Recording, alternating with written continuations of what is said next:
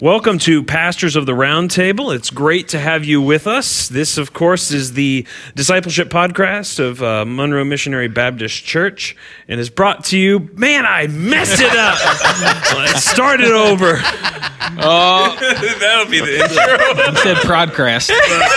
Broadcast. podcast. That's a first time though. That's not bad. Nine Uh, in. Seriously. Starting to sound like me, Spencer. The way we order our service and have specific times of prayer, I think, are are important. Now, the danger that happens is you ask so and so to come up and pray, and all of a sudden they're giving God adoration, they're seeking forgiveness, they're doing it all again. And it's like, no, this prayer we've designed specifically, right? Or we think Scripture has designed us to, Yeah. to do this now, and this is the point of the service. So just focus on on this time, right? Um, and so I think that's ways that we have tried to model Yeah. those prayers. Welcome. This is Pastors of the Roundtable. This is our discipleship podcast of Monroe Missionary Baptist Church, and it's brought to you by Together in Christ, the teaching ministry of MMBC in Monroe, Michigan. I'm so glad you could be with us today. Thank you for joining us. Our goal together every week is to encourage thoughtful discussion about the Christian faith and to connect you to the people and the ministries of MMBC. Um, as we as we dive into uh, this episode today, we're going to talk about um, how to pray, talk about more the practical side of public prayer. Before we get to that, I want to um, let you know that we would like to do an upcoming Q and A episode. And so, um, we would like to take your questions if you have any for us. Maybe, maybe you don't. Maybe we've explained everything so well. Um, but uh, maybe if it's about uh, anything we've talked about, or maybe something we haven't talked about, um, we'd love to hear from you. If you have any questions or anything you'd like to hear us um, discuss um, on the podcast, you can send those questions to my email, Spencer Snow at ssnow at mmbconline.org. I will check it. I have the app on my phone so that whenever you send an email, it will come straight to me. So um, Straight to a spam folder. That's pretty interesting because how often do we say we emailed you? Oh, I never got it. Or I haven't read it. I only do the important ones. Ouch. makes me think. makes me think. Yeah, Scott, I read it, but I chose to ignore you. Oh, so uh, please do that. We would love to uh, to hear your questions, or you can just talk to Scott, and he'll he'll get the questions eventually to the rest of us as well. He's he's always available. So. Um, uh, last episode, we began talking about prayer in public worship. We've been doing a series on worship, particularly public worship as a church when we get together, um, you know, like Sunday morning and Sunday evening. And we talked about prayer, what it is, um, what public prayer is, why it's important, all those kinds of things. Uh, this episode, however, we want to chat about how should we pray especially when we think about how we should pray as a church, kind of what does that look like practically? Um, how can we do this? And so that's what we want to focus today. Uh, joining me around the round table is Tim Icoangeli, lead pastor of MMBC. Uh, Scott Slater, family pastor here at MMBC. Matt Bates, music and media pastor here. And my name is Spencer Snow. I'm the discipleship pastor here at Monroe Missionary Baptist Church. And so, yeah, let's dive into the topic today, guys. Um, we want to talk about, first of all, how we approach public prayer. How do we get to it? Now, right away, I want to give a little caveat because we're going to be focusing on public prayer today in in the church. But whenever we're talking about that and focusing upon that, we don't want to make anybody think that we're neglecting private prayer or saying it's unimportant. Private prayer and prayer with your family is vital and is very important. We don't want to say those things are unimportant, but we're focusing on public worship and uh, particularly, you know, first day of the week worship. And so what we're going to say is is focused on public worship and public prayer, but much of the same principles are going to apply to your private life and to your family life. Um, so you can glean from that, but just know that's that's our focus. Um, but it doesn't denigrate or take away from anything from the importance of private or family prayer. So as we um, guys, as we think about focusing upon approaching public prayer, Uh, first thing I want to think about is how can we wrongly do this? How can we wrongly approach public prayer? we talked about it yesterday, using it as a transition in your service. Just like, well, we need the praise team to come up on stage after this. What's the best way to do that? Well, we could throw out a quick prayer, Right, right? Just right. make sure you pray long enough for them to get on stage. Yeah, stage. everybody's eyes are going to be closed. They won't be able to see people scrambling off and on the stage. yeah. Yeah. Right. And so, I mean, while the prayer time could allow that to happen at points, it does become the drive at times when you're planning a service. It's just think we need something here. What can we put in here? Ah, let's throw in a prayer. Yeah. Another thing that we could talk about is, um, I think we've all known people that have done this, maybe even done it ourselves at times, but uh, we're not really praying, but we're preaching in the prayer, right? You know, and uh, we're trying to make, we're not really praying, and prayer is supposed to be addressing God. Not addressing everybody else that's Right. there, right? Right. And so your prayer is not a sermon; it, it is a prayer. That's right. So, what if I'm coming into the church service? Um, you know, I've pulled into the parking lot. I walk in the doors. Um, what should I have done in order to think about as I get together with the church?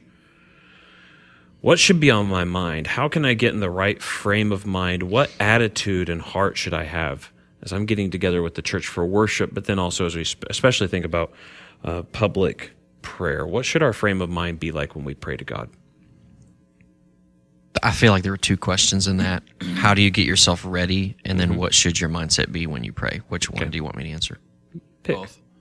Well, to get yourself ready, I think as you're driving to church, you got to turn on your favorite playlist and just jam all the way there. And that'll get you in the right mindset. Okay, I live right next to church.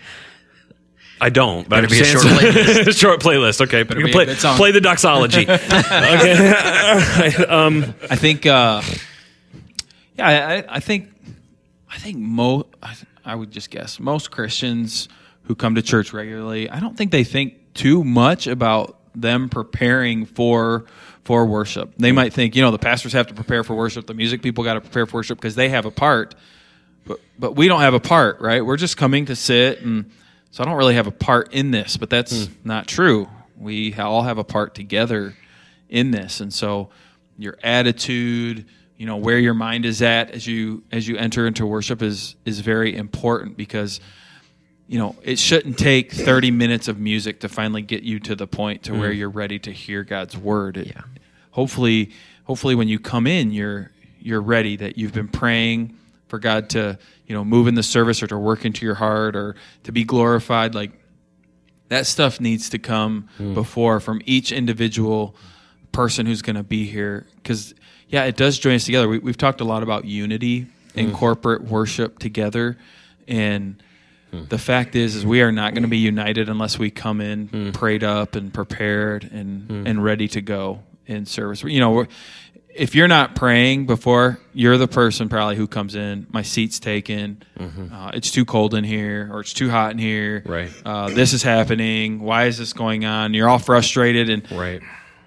it's because you didn't come in prepared.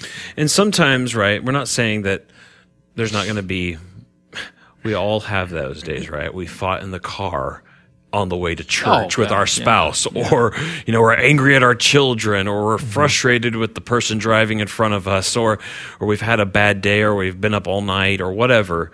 We, we're, those are, those things are going to happen when you come to church, and you should still come. Um, because we're talking about how it should be Right. not Well- how it probably is same way i should take a lot of time to prepare sermons each week right i should do this uh, we're talking about this is but the reality is there's saturdays Yeah. you're you're typing away like i gotta get this done ah. Yeah. You know, Yeah. yeah. right. And that's just, I mean, that goes, that's something that you, like you said, we're talking about public prayer in the service, but privately, Yeah. preparing something that you should be praying for is recognizing the fact that the day or the hours leading up to the public gathering of people is going to be a time potentially of intense spiritual warfare where Satan might try to use a blown out diaper on the way to church to derail your ability to hear what is going to be preached, what's going to be prayed, what's going to be sang. You know, and so it's it's uh, he's going to do whatever he can to throw you off. And so praying that you would be able to stay focused and prepared for that. And this is kind of just a general principle overall. I think we may have talked about this previously on another podcast, but about how the fact that when you're coming to worship on Sunday morning, that prep begins all throughout the week, but then there's also a special sense in which the prep starts Saturday afternoon and Saturday evening. If you're staying up till three o'clock in the morning binge watching on Netflix, you're not going to come probably with the right attitude you need to mm-hmm. to come worship God in the morning. So we want to prepare beforehand and and our schedules should be changed and should be impacted by getting together with God's God's people. So uh, why do we uh, before we, we continue on thinking about our approach one of the things I, I found that was interesting is that there was a barna study done in 2017 and they found this. They say what we found gives us a more, much more nuanced portrait of the American prayer life. The most notable aspect of which is its individual quality. So they talked about prayer and everything, but they said this people pray mostly alone. It is a solitary activity defined primarily by the immediate needs and concerns of the individual. Corporate prayer and corporate needs are less compelling drivers in people's prayer lives. It's fascinating because it seems there's a lot of people that are at least saying they pray privately, but they never, like, I shouldn't say never, but that number is much smaller when it comes to corporate prayer. Mm-hmm. Why, whenever we are thinking about coming to, to prayer, why do we just like kind of neglect that? We talked about how it's almost like just a buffer. Um, and I know this is kind of bleeding over from last episode, but why do we undervalue public prayer and just think of it strictly as a personal, private matter instead of a corporate we us matter. Well, I'm I'm a little curious about that study because if this person is praying, and maybe I don't know exactly what group they they surveyed, but if they're Christians and they're praying privately, I would assume they are going to church, and they might not even realize that they are actually participating in the prayers of the service that they're going to. So it's not that they are not praying publicly, but uh, maybe they like I said, uh, we don't know the study exactly, right. but maybe they were considering like the difference between, you know, do you pray privately at home or do you go to your church's prayer meeting, like this designated gathering for mm-hmm. prayer? I don't know if that makes sense or not, mm-hmm. but mm-hmm. I would, what I guess my point in saying that is that they might not even realize that they mm. are supposed to be praying as the person leading the prayer is praying. Right. Yeah joining in that prayer. Yeah. I think the point though that it's getting at is if you were to ask most people, I would say even who walk into this building, into our church, and you wanted to talk to them about prayer, they're specifically going to talk about prayer as an individual, their own personal hmm. prayer. Mm. That that that's what the that's what the topic's going to be. It, mm. Very rarely is anything going to come up about Sunday prayer. Mm. Some people might mention Wednesday prayer, people who attend, mm-hmm. um, but Sunday, our time of prayer in our service is, I mean, I think we'd be hard pressed to have that really come up in a conversation from somebody. I don't know why that is. I mean, I, I can think of a lot of reasons of why I think that would be. Um, I mean, we're just very individualistic in our yeah. society, just in general. So I think that plays into it. Yeah. Our denomination pushes the individuality of salvation and your relationship with Christ more so than some other denominations. So, like, if I were to take, you know, if I was to take someone from our church to a church that's more liturgical and there's response times in prayer, you know, where the person up front is praying and they then the whole congregation is responding, mm-hmm. they would think this is really mm. weird. Like this isn't what prayer is. Mm. That's what they say. This isn't true yeah. prayer. This is mm. fake. You know. Mm-hmm. Um, I didn't watch this movie. Maybe you guys did. You could speak to it more. But like the the War Room thing. Did you guys watch that? Anybody mm-hmm. watch that? Yeah. You did watch that? It was a while back, but yeah. So you could speak to this more than me. But like, it. I, I think it was about like getting into your closet and yeah. yep. and praying, and it was all by yourself. It's all now, private prayer. Now yeah. I have no yep. idea if the movie emphasized public prayer at all or corporate prayer. No, no it emphasized, I think, the um, the heart of sharing prayer requests with other people and okay. praying for other people and right supporting one another through prayer, but not together. Like mm, the right. emphasis was definitely on mm. pray when you are alone, right, by yourself. Yep. And so it's just it's just what's what's pushed, and there's nothing wrong with praying on your own. I mean, that's what you gave that caveat at the beginning. Like that's a must. It's a it's a need. It's something we all should have. We have the example of Christ. Right. He Yeah, would he go off off by alone. himself to pray. Absolutely. Right. Yeah. I think uh, another thing too, just to think about is um, that people often, like when you're talking about praying publicly together with a group of people, if you want to scare somebody, call on them to pray in front of a group. Yeah, amen to that. You know, and so uh, that's. I think people are honest; they don't do it because they're just afraid, and Right. that's just very practically that all the attention is going to be on the words that they are saying right then and there, and that just makes people very nervous. And so you think about, especially in a church service setting, who is it that's doing most of the praying? It's the pastors. It's maybe like your church would call on like a deacon in the congregation to pray Yeah. that day. I've been in churches like that. Um, it's usually the people who are leaders that have, you know, that don't have that kind of public fear Right. of that. And so I think even in, and that fear isn't just consigned to like a, a worship uh, setting of like 300 or more people. Like I think even people in groups of three, Right. they would be nervous to pray out Right. loud Right. uh, because they just, Right. they're just nervous. And I think like uh yeah, I don't and I think um there's a balance there, right? Because on the one hand we want to encourage them that it you know to not uh, be afraid, but on the other hand we don't want them to feel like uh, um, we don't want to make too much of the fact that you have to pl- you know you, you're not less spiritual if you don't like praying in public, right? You're um and I think that Does the Bible require us to pray in public as individual believers, or is it he requires the church to pray right, publicly? Right. Thus, it would fall on the shoulders of the leaders of the church to do that's that. That's right, that's right, Right. That's what I I, mean. think, that's yeah. that's Yeah. where I would tend to go with that. Right, right. I think yeah, the Bible Well, you seems see that you see that in Acts six, the Yeah. Praying of the word and the minister. No, praying and the ministry of the word. Yeah. correct. Yeah, and, and I think First Timothy 2 Mm-hmm. also is highlighting the fact that when he's saying I want the men to pray, um, and talks about women being in subjection to men, what he's saying there, he's not saying that all women are to be in subjection to all men everywhere in the church or out in society. He's talking about the office bearers, Right. the pastors of the church, the people that everybody has called upon and voted upon and said, those are the people who are, we've called to teach the word and to lead our public worship services. Um, I mean, I can think of maybe we'll talk about this later, but like when Scott was talking about uh, having people pray and stuff. I mean, some of the worst moments of my life right.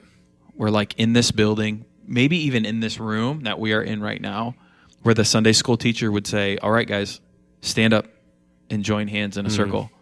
First of all, my hands sweat Were you, constantly. were you next to a cute girl? And you're well, like, probably "Ooh, I next get to, to my hold her hand. probably next to my wife now. To be honest Oh, you. so you were then, right? no, but I don't want to hold hands because my hands sweat.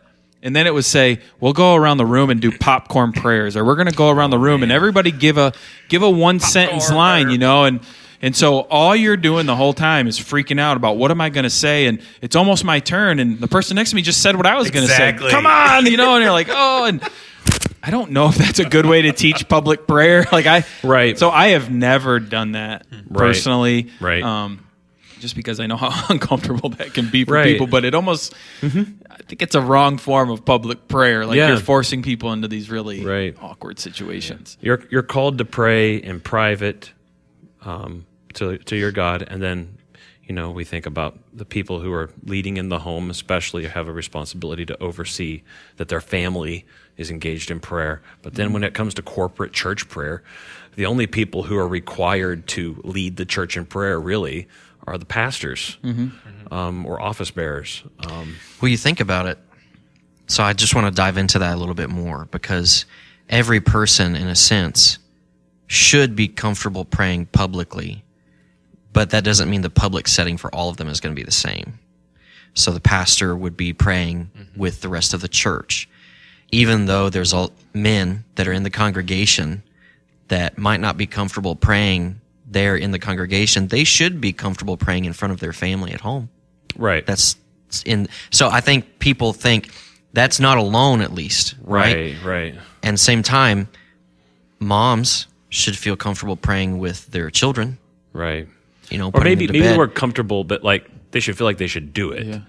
Right. You may still feel uncomfortable, I guess. yes but that's my point Right. is that like it's you're not uh Yeah, there's not a sense come- in which yeah. people like you should be willing to do Yeah, this. Some yeah. people, I think, Right, like right. some, uh, I would think a lot of men are not comfortable praying in front of their family, so they don't. So just because you're not comfortable doing it doesn't mean. Right. that you're not responsible for Right, doing it. good- and that's good, what I that's what I want to uh, Yeah. fight against here is like Sure. like in what we're what we're saying right now. Somebody could take that to mean, oh, if you're not comfortable doing it, that's okay because it's not your job. Well, actually, you do have your your role in your circle somewhere, Mm-hmm. Right. To pray in front of another person. It doesn't mean that you're supposed to pray in front of a hundred person church, Right. Right. Right. I would even say like it's not your responsibility to pray in Sunday school class out loud. Yeah, Right. You know, you don't need to feel Right. that weight, that guilt. Right. But yes, absolutely. What Yeah. you're saying, like if you are married with your wife, with your kids, like yes, you you sh- you should be doing that, even if you don't feel don't feel comfortable. I just mm-hmm. don't. I, I do think churches have put a weight on people at times Yeah. to be like, you should be comfortable sharing your heart with everybody here and praying in front of everybody. And, Sure, Yeah. yeah. I mean, ideally, we are to be there for each other and be able to share our sins Right. and our burdens, and we want to be able to do that. But that doesn't mean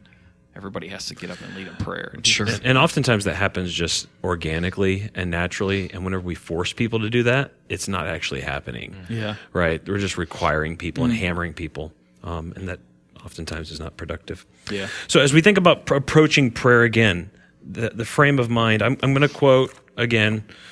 Um, the Westminster Larger Catechism has a great. They they say, "How should we pray?" or something like that. And this is a long answer, but I think it's it, it as usual. It covers the bases in a lot of ways. It says we are to pray with an awful apprehension of the majesty of God and deep sense of our own unworthiness, necessities, and sins, with penitent, thankful, and enlarged hearts, with understanding, faith, sincerity, fervency, love, and perseverance, waiting upon Him with humble submission to His will. I mean, right away, one of the things that hits me is the fact that, it, which is something that is missing so much of the time in in our our churches uh, across our country today, is right away with an awful apprehension of the majesty of God. And by that, they mean you're really impressed with the greatness of God. Yeah, the hallowed be thy name. Yeah, right away. Um, it's not like you know just sheer dread. It's wow, God is God is great. Um, any other thoughts on that? One of the things that jumps out to me is like the fervency and stuff, and just thinking about Christ going and praying all night and this stuff. That's not. That wasn't Jesus saying, you know, this is something I, I need to do, so I'm going to set time aside to pray. I think it's, it was a yearning from his heart to speak to the Father, where it was like, I have, to, I have to do this. I have to go and do this. It kind of makes me think of fasting in a way. Um, I've done a study on fasting, the Old Testament, New Testament, and, and most of the books that you see out there really are pretty trashy on fasting. You could you, can- you can lose weight, you can do this. Um, from what I've gathered from Scripture when it comes to fasting, is it's it's kind of like if you've ever if you've ever been in a situation where you were so worried or so anxious about something or you were so focused on something that you weren't hungry, right? You're just like, man, I just skipped lunch because I was just so focused on this or whatever. That that's kind of the thing of fasting is God, this is on my heart so much that I have to come to you with mm-hmm. this. And Right. I mm-hmm. it- it- but so often again, fasting's been taught a little different. But yeah. um, I think prayer just should be that in general, like this this drawing to God, the fervent I see that word fervent there, just the mm-hmm. Fervently wanting to go to him. I, I need to go to him, and and just being honest, that's that's probably what lacks in my life a lot with my prayer life. It's like, why don't I pray more? Because I'm not fervently really hmm. wanting it. Which then, well, what's wrong there? Well, I need to grow closer to him and stuff, and and prayer. Hmm. Um, that jumped out at me as hmm. I as you read that, just like this. I can't help but pray, almost Right. Yeah, I mean, I think one of the verses that I, I you know, that you see there is um, Ecclesiastes five one. Guard your steps when you come to the house of God. And then he says, "Be not rash with your mouth, nor let your heart be hasty to utter a word before God. For God is in heaven, and you are on earth. Therefore, let your words be few." And then uh, the phrase from Abraham, whenever he's speaking to God and he's asking for God's mercy upon Sodom and Gomorrah, right, for or for upon Lot, right? And he says, Behold, I have undertaken to speak to the Lord, I who am but dust and ashes. It also kind of reminds me of Job's phrase, right? um, at the end, whenever he's confronted with God, um, he repents in dust and ashes. Um, when we first approach God, we do so, we draw near confidently, lovingly, uh, knowing that He is gracious and merciful, but also still aware at the same time that He is a consuming fire. And there's that mixture of reverence and love and affection that we have towards Him. Um, and, and our prayer life should be like that. And so when we get together for public prayer, um, just as Israel gathered at the mountain to hear God speak to them and to worship Him. So we're gathering together, and God is just as much present mm-hmm. as He was at that holy mountain then. Uh, he's even more so clearly present to us now when we draw near to pray to Him and uh, to uh, call upon Him. And, and and I think one of the reasons why we don't pray, and maybe this is all of us to some extent, probably, is the fact that we don't think we need. Yeah. we're not aware of our dependence upon him. Right. And if but if we came to God aware of his awesome majesty and splendor and glory and beauty and aware of our our need and our unworthiness, mm-hmm. Well we would ask a lot more if we really recognized his provision and our need and our dependence upon him. Perhaps we don't come to worship uh, as um, as we think we sh- as we really should. We should come to worship in some ways as beggars, mm-hmm. ready because we, we we offer God. We tell Him He's great, and we thank Him for His mat for His goodness to us. But we also come with empty hands because we have nothing to give Him of our own, right? Um, except our sin. Except our sin. Put us in the this in this place. yeah, and then we come to give Him all the praise back, um, all those things. So we, we come to God with, with those things, with repentance, with love, affection, all those that mixture of of feelings and emotions, um, with mindset, attitude, um, and everything like that. Any more before we continue on? Before we keep going? Yeah, I mean, I just think in that, and I know that um, this is going to be jumping ahead a little bit because we're going to get to probably more specifics and practicals of of praying, but just wrapped up in that idea of how should we approach prayer uh, just in that statement it's like we are to pray with an awful apprehension of the majesty of god deep sense of our own unworthiness in a, a book called prayer by john onwuchekwa uh, that 9Marks put out he said this uh, you know we've maybe heard of the uh, the uh, is it called an acronym mm-hmm. acts like acts you know and the first part of that is adoration C, confession, T, thankful or thanksgiving, yep. and then S is supplication. But what he says in talking about confession and adoration, the way those two are connected, he says, if we do adoration right, like if you rightly comprehend who God is, he says, if we do adoration right, then confession becomes the reflex of our souls. Mm-hmm. Confessing, you know, if you're adoring God for being holy, mm-hmm. what is what is the reflex of your soul that's mm-hmm. accurately seen that? Mm-hmm. to realize I am unholy, right? You know, I am in the presence of this God. He's holy.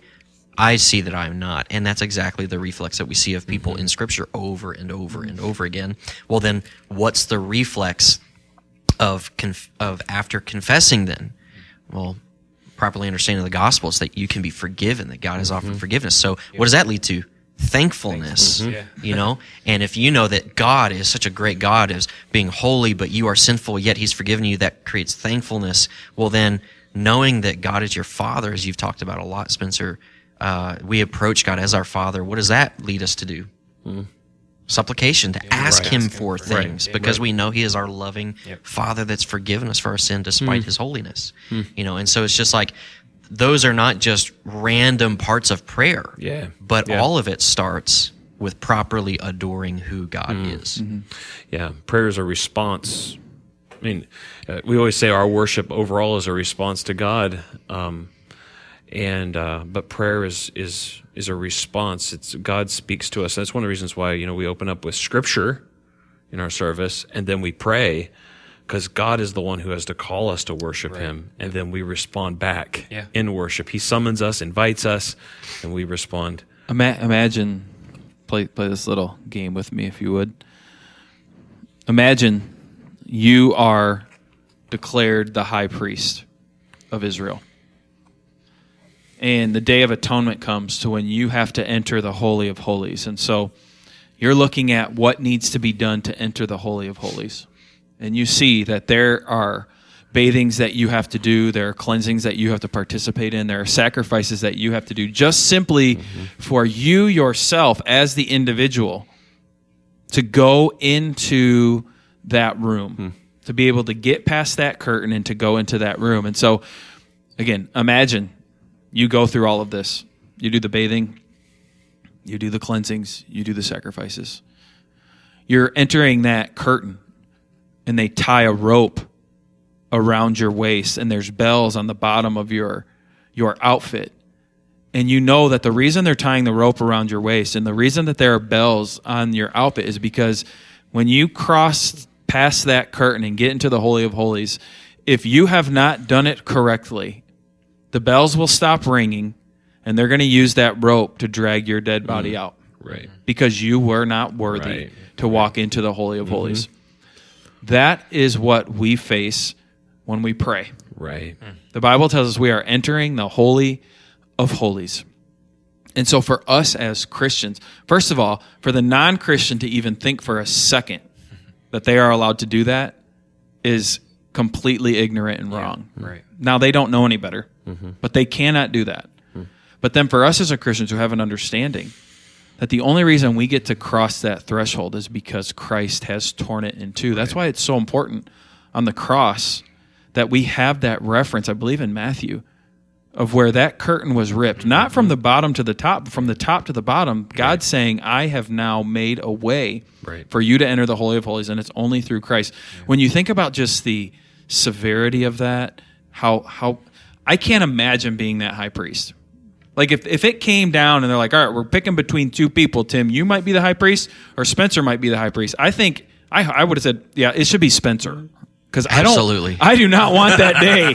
Hey, I don't like blood and guts though. yeah. You're, you're the hunter, so. but it's like all the pomp, you know, all of the prestige of being the high priest, like yeah, the fear that just yeah. I can't imagine having to face that. Right. And because of Christ, we we get to enter boldly. Right. But imagine then being that high priest. I'm sorry this is taking long. No, that's good. But imagine being that high priest and you go in and the sacrifice is accepted and you get to make the sacrifice for all of Israel, right? And you get to walk mm. out. Uh, so you just went from confession, adoration of God, right, to thankfulness that right. you are not dead, right, and now you get to plead on behalf of Israel, right, for their right. sin. I mean, right. all of that is entailed, mm-hmm. even in the Old Testament Beautiful. that we see, and just imagining trying to be that person mm. to go in there is astonishing mm. and to think that because of Christ we all get to enter that holy mm-hmm. of holies and we have the ear of the father mm. yep it should change the way we approach prayer i mean that is the yeah. heart that we should have in our prayer life that's great it makes me think too of um, you know almost over the sanctuary doors I don't want to take away from the fact of the confidence that we have in Jesus Christ and the blood that covers us, but we should also put me, it's almost like you should put a warning, caution, you're about ready to enter. You know, you're about ready to meet God yeah. through the word and by his spirit. You're about ready to meet God. You better put the, have the blood over you. you better have the blood on you because you better have the priest there because Jesus Christ, because if not, you will be consumed, right? And and uh, I just think that we don't approach worship with that sense that God is that present with us. I remember remember in Numbers. There's a time whenever Israel's rebelled over and over and over and over, and they've experienced God's wrath, and eventually they say, "Who can live with this fire?" Yeah, yeah. How? And it's like it was almost at that point that they finally started getting a little wise in numbers mm-hmm. after they had rebelled so many times, and eventually God's fire keeps breaking out. You know, it's just everything. How in the world can we live with this consuming fire? Let me let me read this. Maybe maybe this is what needs to be plastered at at our at our doors. Maybe this is what you open to. But Hebrews chapter Doubt ten. It. okay, I'm sorry. Hebrews chapter ten, beginning in verse 19. I'll read through 25. It says, Therefore, brothers, since we have confidence to enter the holy places by the blood of Jesus, by the new and living way that he opened up for us through the curtain, that is, through his flesh. And since we have a great priest over the house of God, let us draw near with a true heart and full assurance of faith, with our hearts sprinkled clean from an evil conscience and our bodies washed with pure water. Let us hold fast the confession of our hope without wavering, for he who promised is faithful. And let us consider how to stir up one another to love and good works, not neglecting to meet together as the habit of some, but encouraging one another.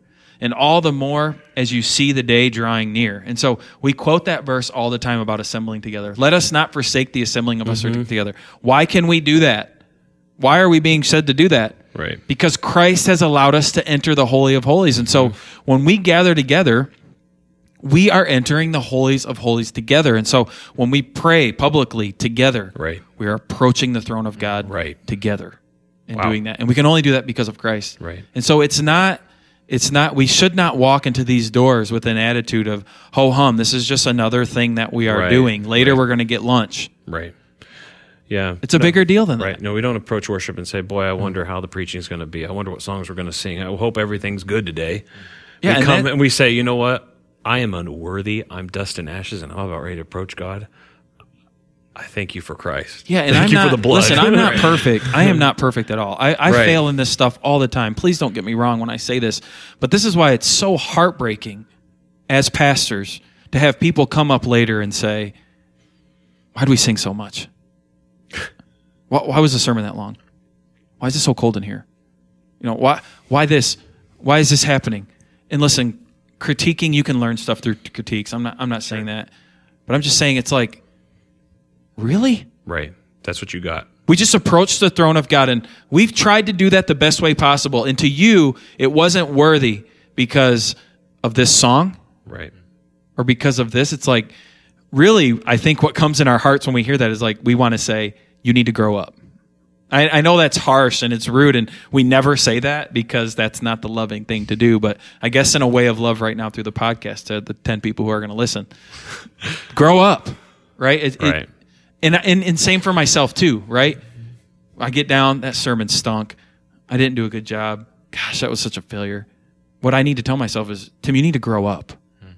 You need to grow up, right? God will use it. Were, were you trying? You know, there's all kinds of questions in mm-hmm. there that should be asked, but you know what I'm getting Yeah, at. you also right? need to repent. Yeah, we? I mean, Yeah. yeah, yeah. Yeah. You know, remember that. Um, yeah, we just yeah. The whole- the whole way in which we approach worship, if we really remembered that God is present, and the great, uh, amazing thing. Remember, is it? Um, I know we're getting off topic, and I'm going to move on quickly, but um, there's that that wonderful prayer. Forget if it's in response to Samson's birth or whatever. They they experience an amazing thing from God, and the, the shock is we're still living, we're still alive. And I think if we approach to worship and remember that every time we come to worship, and because we're believers, we're clothed in the blood of Christ, we get to come to worship and we still get to live.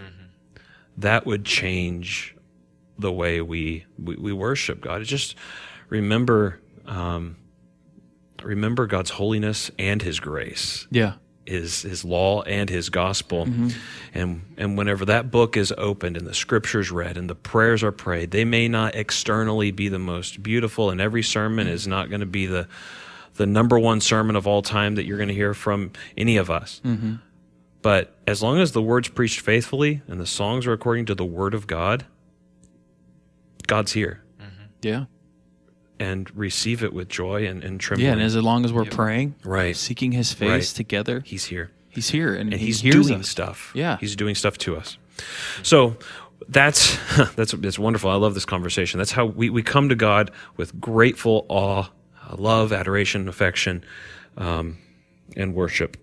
So as we as we then think about now, okay, so we're in church and we're getting ready to pray. We're getting ready to pray publicly. First of all, I want to talk about something that maybe seems really unnecessary to talk about, but does posture matter? Does it matter in prayer whether we stand, kneel, sit, or whether we're laying down before God? Does it matter whether our eyes are open or closed, whether our hands are folded or not? Does physical posture matter in prayer at all? No. But now Spencer's going to tell us historically why that's wrong. Well, if you see, like, and all throughout Scripture, people pray in different ways.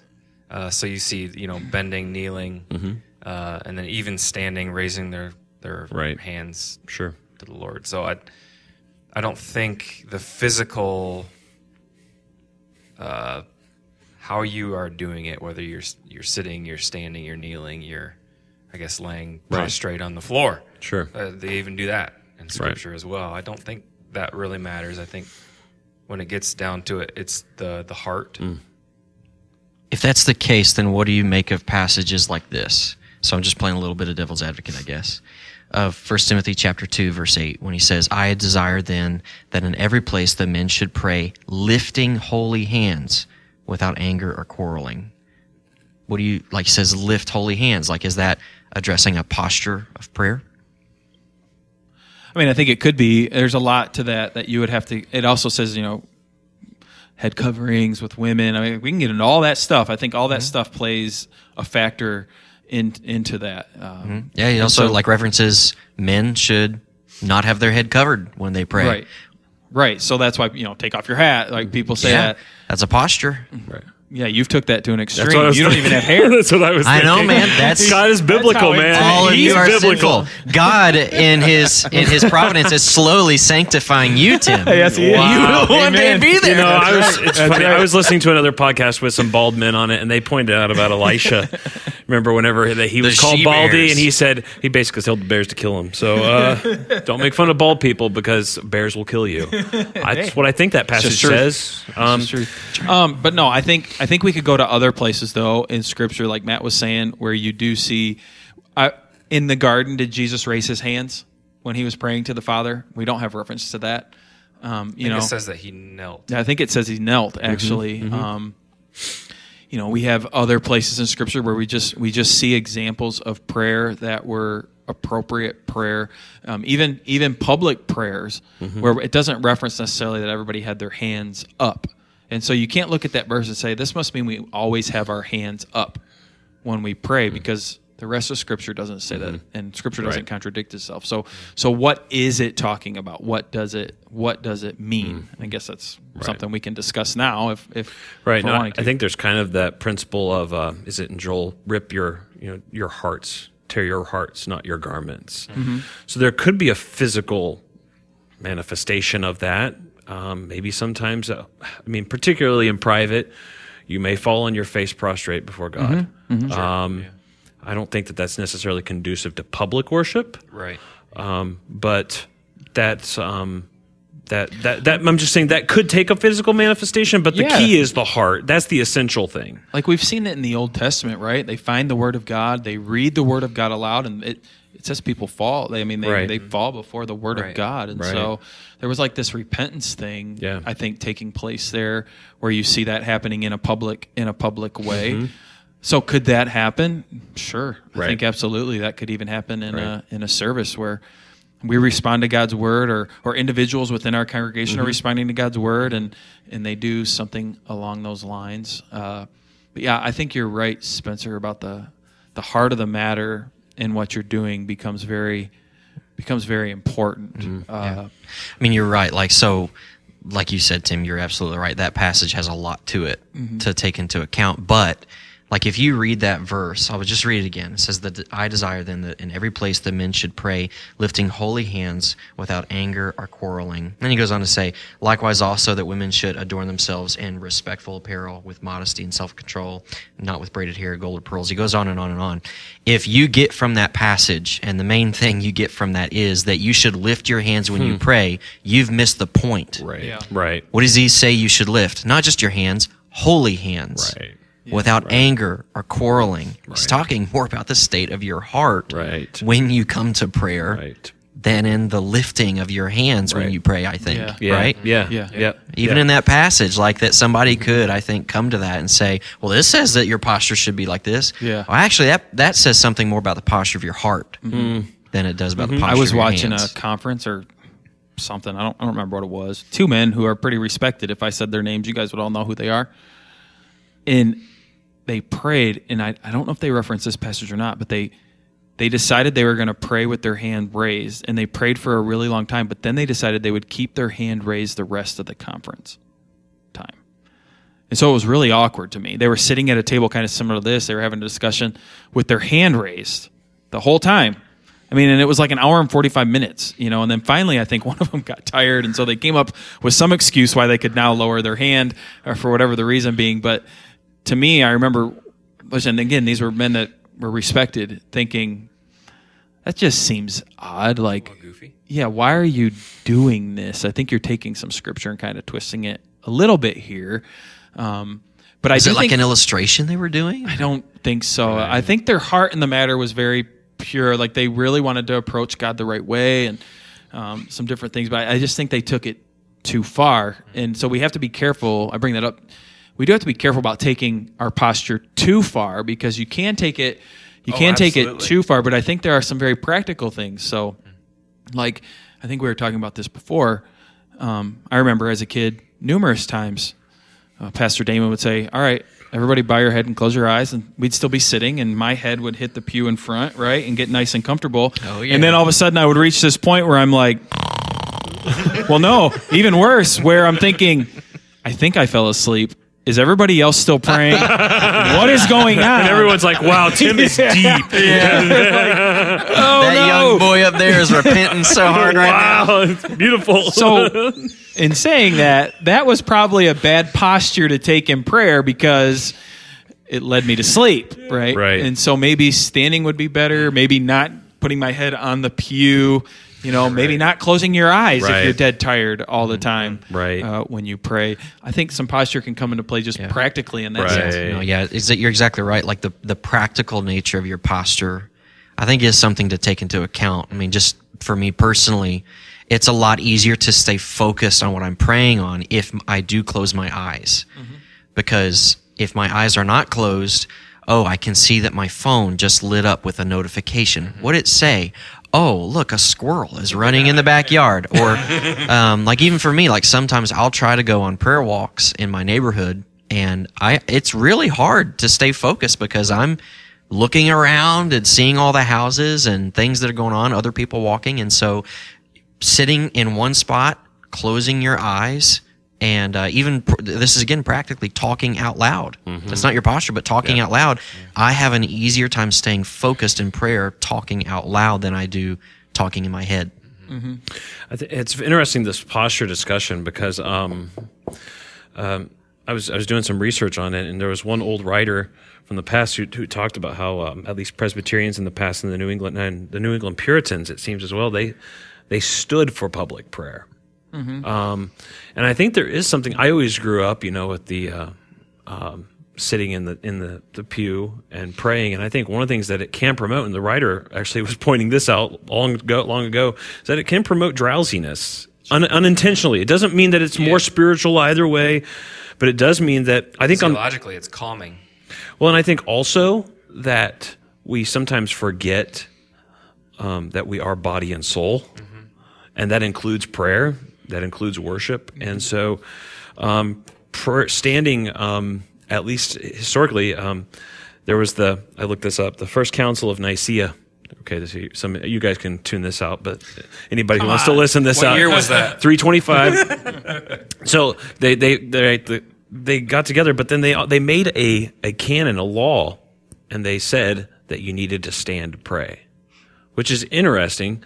Um, that they even why they I mean okay so on one hand we could say I probably shouldn't have made a, a church rule about that Right. on the other hand it's interesting that it was that important to them and I think it's something we don't take into consideration maybe enough um, whereas maybe in the past it was it was overemphasized and we just didn't think about it but it is an aspect of our prayer life I don't. Um, maybe I'm wrong on this. That's where you might know better. But not too long ago, they stood for all of public Right. worship. Yeah. Right. Used to, yeah. I mean, long ago, right? The, you know, the um, in the past, in some cultures, right, the teacher sat and everybody else stood. Right. So it'd be like you preaching to us from the chair, Yeah. and uh, the rest of us standing the whole time, uh, which is a, which is an interesting thing.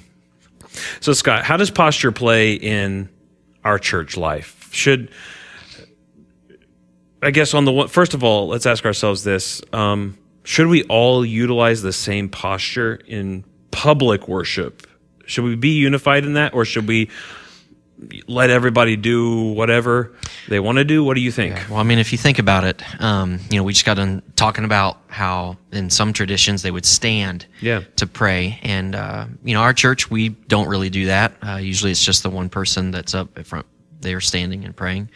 Um, but if you think about it, uh, everybody assuming the same posture in prayer, like if, if you were to ask, okay, now please stand with me as we pray together.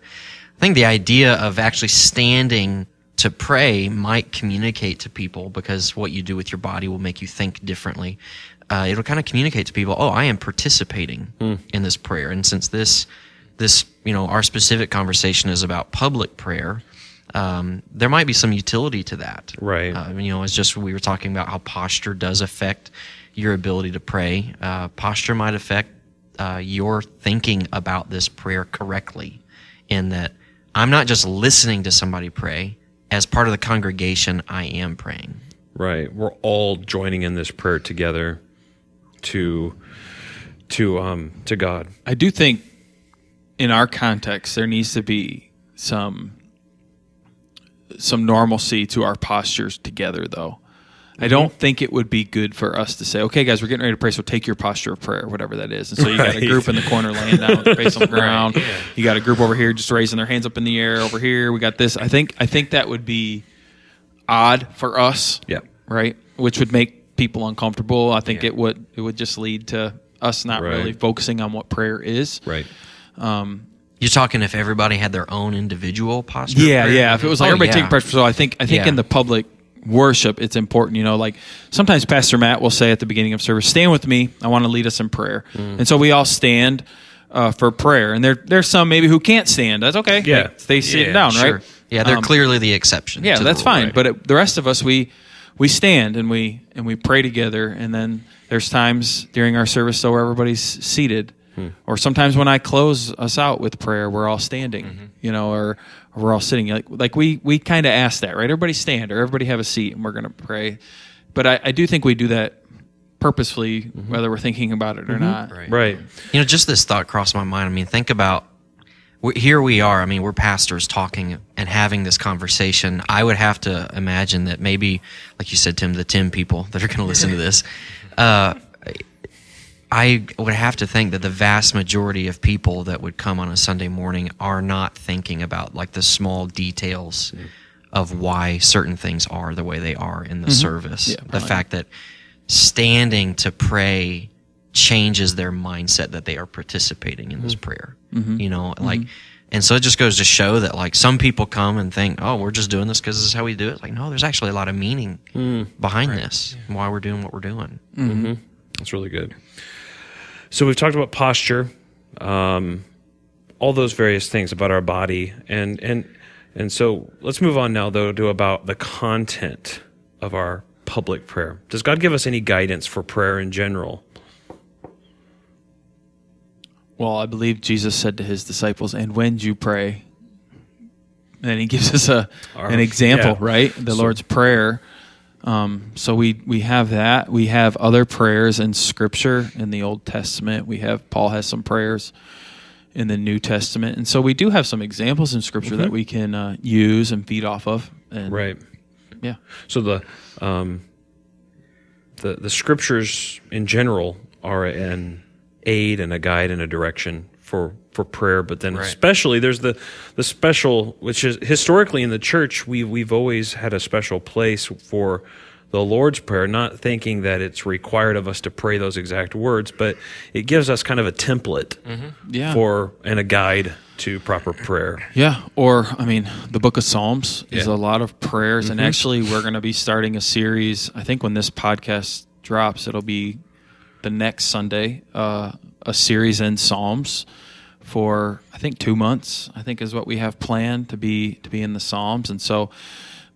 Um, a big thing for me personally, again, in my prayer life, has been praying the Psalms, taking Yeah. the time to do that, and what that looks like. It doesn't mean I just open a Psalm, read it, and say, God, there's my prayer today. It's actually using scripture to guide my prayer and one of the things that it helps me with is to not be selfish in my prayers, to where my prayers are just all about me all the time. But Right. you know, as I'm reading this psalm, it, it helps me to think of other things that the writer was also dealing with, and it spurs my mind into other areas to where the you know the next thing I know, I'm praying about certain missionaries that maybe I wouldn't have been, but Right. the scripture really brought that to my attention, or whatever whatever the case might be, and so that way it's really helped me too to um, commune with God because I mean let's face it. If I have a if I'm having a conversation with any of you you're talking back. I hear you audibly. When we pray and we speak to God we don't hear him talking back audibly but you, you don't? I don't. Maybe you do in yours. But when I pray using the Psalms I kind of do. I mean I kind of feel like I am like I'm hearing his word and it's really impacting my heart. And so I think it needs to be the same as we do public prayer as well. If we're up there trying to lead our people in prayer, it has to be driven by the word or else or else it can just become my individual prayer that everybody else is in on Yeah. Yep. and that's that's not what it Right. needs to be. Yeah. You know, you think uh, um, a great book uh, that I read just this past year is by D.A. Carson, Praying with Paul. Hmm. He goes through Paul's prayers in the New Testament. And one of the things I feel like I learned from that, this is relevant just because we're talking about how Scripture informs our prayers. Just if you read like the beginnings of Paul's epistles in the New Testament, of seeing how Paul prayed, what he prayed for, for the people that he was writing to, and then I compare that to the way that I normally pray for people and what I normally pray for people for, like it's vastly different. Like Ephesians chapter 1, when it says in verse 15, For this reason, because I've heard of your faith in the Lord Jesus and of your love towards all the saints, I do not cease to give thanks for you. He's, so he's talking about, I pray for you, uh, remembering you in my prayers. What does he pray for? Verse 17, that the God of our Lord Jesus Christ, the Father of glory, may give you a spirit of wisdom and of revelation and the knowledge of him, having the eyes of your hearts enlightened that you may know what is the hope to which he has called you. What are the riches of his glorious inheritance in the saints? And so, like, if I'm praying for somebody, like, going to just Paul's prayer there and using that even as a model to pray for people is I, I just I don't think I could think of that by myself. Right. And so it's like that that to me makes it so much more concrete mm. of something led in scripture using a model of how to pray for people that you mm-hmm. love and that you care about. Yeah. And so, you know, like you've been talking about, just as we use scripture to model our prayers, you know, so even in the Lord's Prayer, which is pretty pretty basic prayer for many of us, but you do see what we talked about already, that that acronym, right, of the adoration. Mm-hmm. You see confession in there with um, seeking re- repentance of sin daily. Mm-hmm. You're looking for protection, you know, uh, keep us from evil, lead me mm-hmm. not to temptation, all these things. Our relationship with other people, mm-hmm. right, and helping us to forgive mm-hmm. others. Again, it's a very basic thing, but we can use that as a guideline publicly to give God praise and adoration. And you might even have a prayer that that's the specific focus. Like this prayer, we're going to focus on just praising God, Yeah.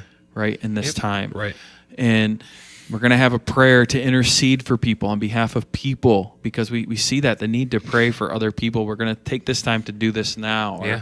And, and so the, the way we order our service and have specific times of prayer, I think, are are important. Now, the danger that happens is you ask so and so to come up and pray, and all of a sudden they're giving God adoration, they're seeking forgiveness, they're doing it all again. And it's like, no, this prayer Right. we've designed specifically, right? Or we think Scripture has designed us to Yeah. to do this now, and this is a point of the service. So just focus on on this time, right? Um, And so I think that's ways that we have tried to model Yeah. those prayers. Might not just be one prayer that we do, but multiple ones modeling that different sections of the prayer. Yeah. What, um, you know, normally in our church, one of the pastors is leading in prayer normally. Um, how can a pastor, how can we as a staff, and I guess this is kind of a question for us, but I think it's helpful for um, other people to kind of think with us and, and listen in. How can we pray in such a way that we help others to join in in the church service? because obviously I think there's similarities between our private prayers and our public prayers, but there's also a difference of purpose, of place. Um, what things can a pastor do to pres- prepare himself for public prayer? Um, should we prepare for public prayer at all? Um, and maybe then what makes a good public prayer in the worship service of God? So I'll start with throwing something out. Uh, it, pertaining to your first question, though, is how can the how can the person leading the prayer encourage others to you Yeah. know, pray in that? Yeah. It's just the verb, the verbiage that we use. Like when you're praying privately, it's always I, or you're talking to God. Right. So it's always two. So it's always singular. So if we're leading um, a group of people in prayer, I think we should stick to plurals, Right. Uh, like we, let's, uh, and then I don't know how that the English congregation of all those things. I don't know. yeah, No, that's good. So That's just be plural, Right. Use your plural, involve. Yeah, just think about the pronouns. Yeah. Right, Yeah, yeah, yeah. yeah, Switch that up. Even that helps draw us all up into it. Um, any other thoughts? I don't think people often realize that we do prepare for prayer. You know, Yeah. um, I know uh, Pastor Scott probably has done the announcement time prayer requests more so than you have, Spencer, and so pretty much most Sundays we connect in some way. What do we need to be praying for today? You know, we look at the bulletin is there anything that we need to mention in prayer? uh, for this, and we don't want to take all this time talking about announcements and stuff because we want this to be a time of prayer.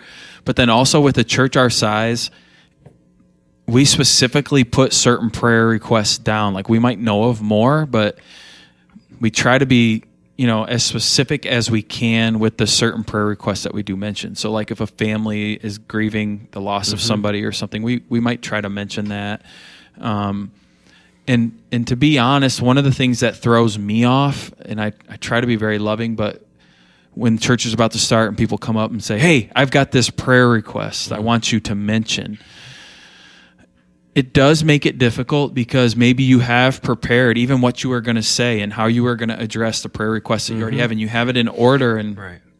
and even in your mind of when you're going to pray of how I want to pray through these things and it and it can it can throw you off. I'm not saying people giving us prayer requests are are are bad necessarily, but it does hurt the preparation that we've already Right. that we've mm-hmm. already done and so it, it can it can it can throw you off. Um, I know with Pastor Matt when Pastor Matt was really first starting to be on stage and pray and stuff. Remember me and him had a conversation about prayer, and I was like, "Hey, you should write yours out." Yep.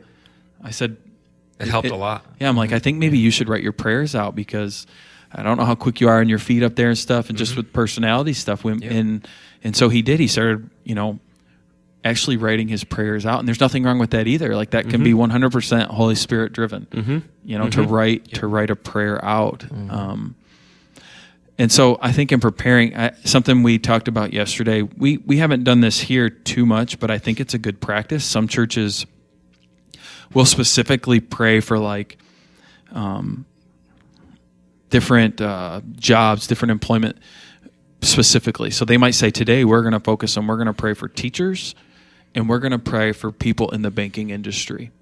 Right. And so they have a specific time where they pray for that, that God would use that. And they each week is something different. But I think that's also helpful for a congregation to encourage them in that too. Like yeah, that's good. pray for mm-hmm. that together and then maybe you also think about it during the week you know when you're dropping mm-hmm. your kids off at school you maybe you mm-hmm. see the teacher a little different Right. like Right. we prayed for you this week Right.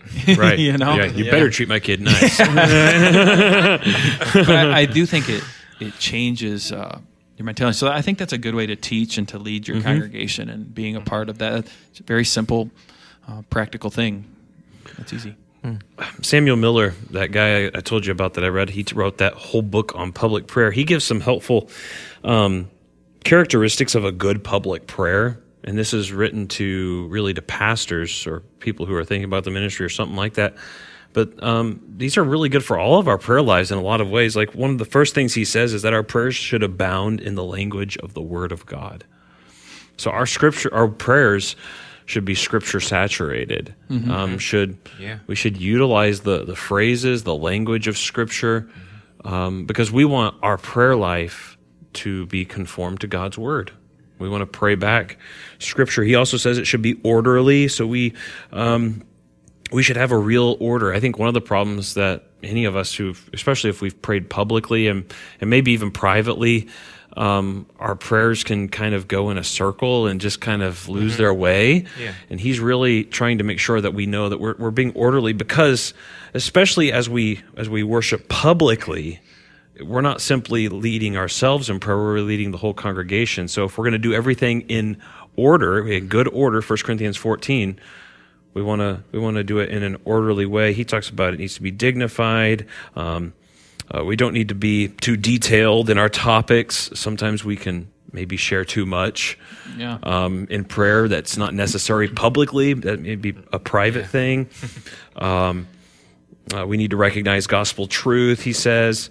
Um, we need to have variety. I think sometimes we've all we all do this to some extent. Um, we use the same phrases over and over. Yeah. You know, and, and we all know people that could do that as well because we, we notice other people's sins more than our own. Um, but we all know that we all have those things where we use the same phrases over and over. Mm-hmm. Um, he also warns against preaching and prayer, like you mentioned one time, Pastor Scott. Like, mm-hmm. um, prayer is not for preaching at people. Mm-hmm. And, you know, sometimes, you know, uh, oh, this just comes to my mind. Okay. Uh, I've listened to the audio drama of Oliver Twist. Okay.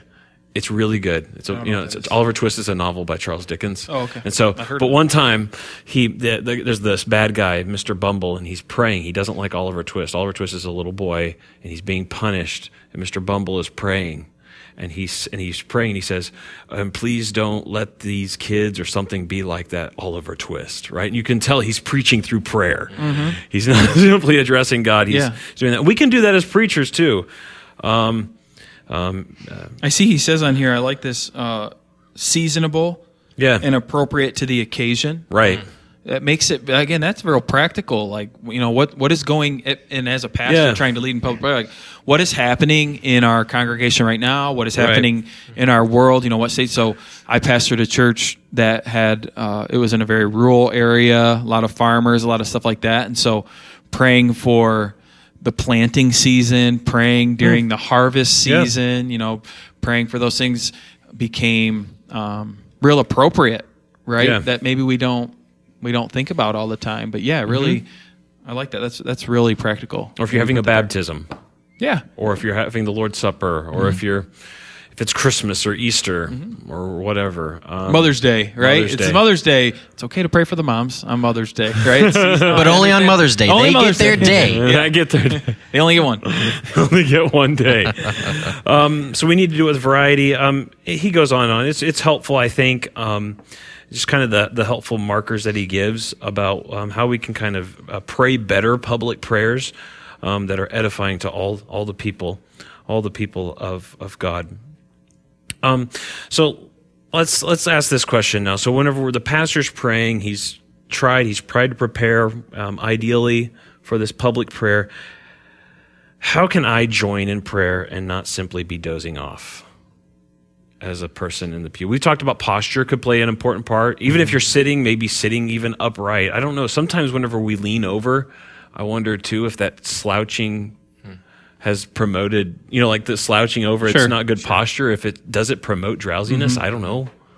I don't well, maybe, I mean, I don't know. I think it's the same way. Same way you kind of join in with the sermon, like as you preach, you know, there's response, and mm-hmm. uh, you can see the response of the congregation as you're as you're preaching. Sometimes it seems to be more than the other, and it, it's hard to explain, I guess, fully what that looks like and what that means. But it's just an attentiveness, and so when when you're listening to prayer, I think um, the word amen comes to my mind just mm-hmm. because when we say amen, we mean I'm in agreement to this, or this right. is truth, right? right. This right. is truth. I believe in this truth. And so even uh, I've been standing next to people before, and, and someone will be praying on stage, and I hear them next to me kind of saying, Amen. I mean, it's not loud, it's not boisterous, but it it's like they are following along mm-hmm. and they are praying along with this person. Or just like the mm, yeah, just mm. you know, and, and, I'm not even saying you have to mm. do that, but I mean, even in your mind, it, to really try to focus along with what the person's saying, and to be thinking, do I agree with this prayer? Right? Am right. I in line with this prayer? And and hopefully yeah. you are. And so really, just thinking through it.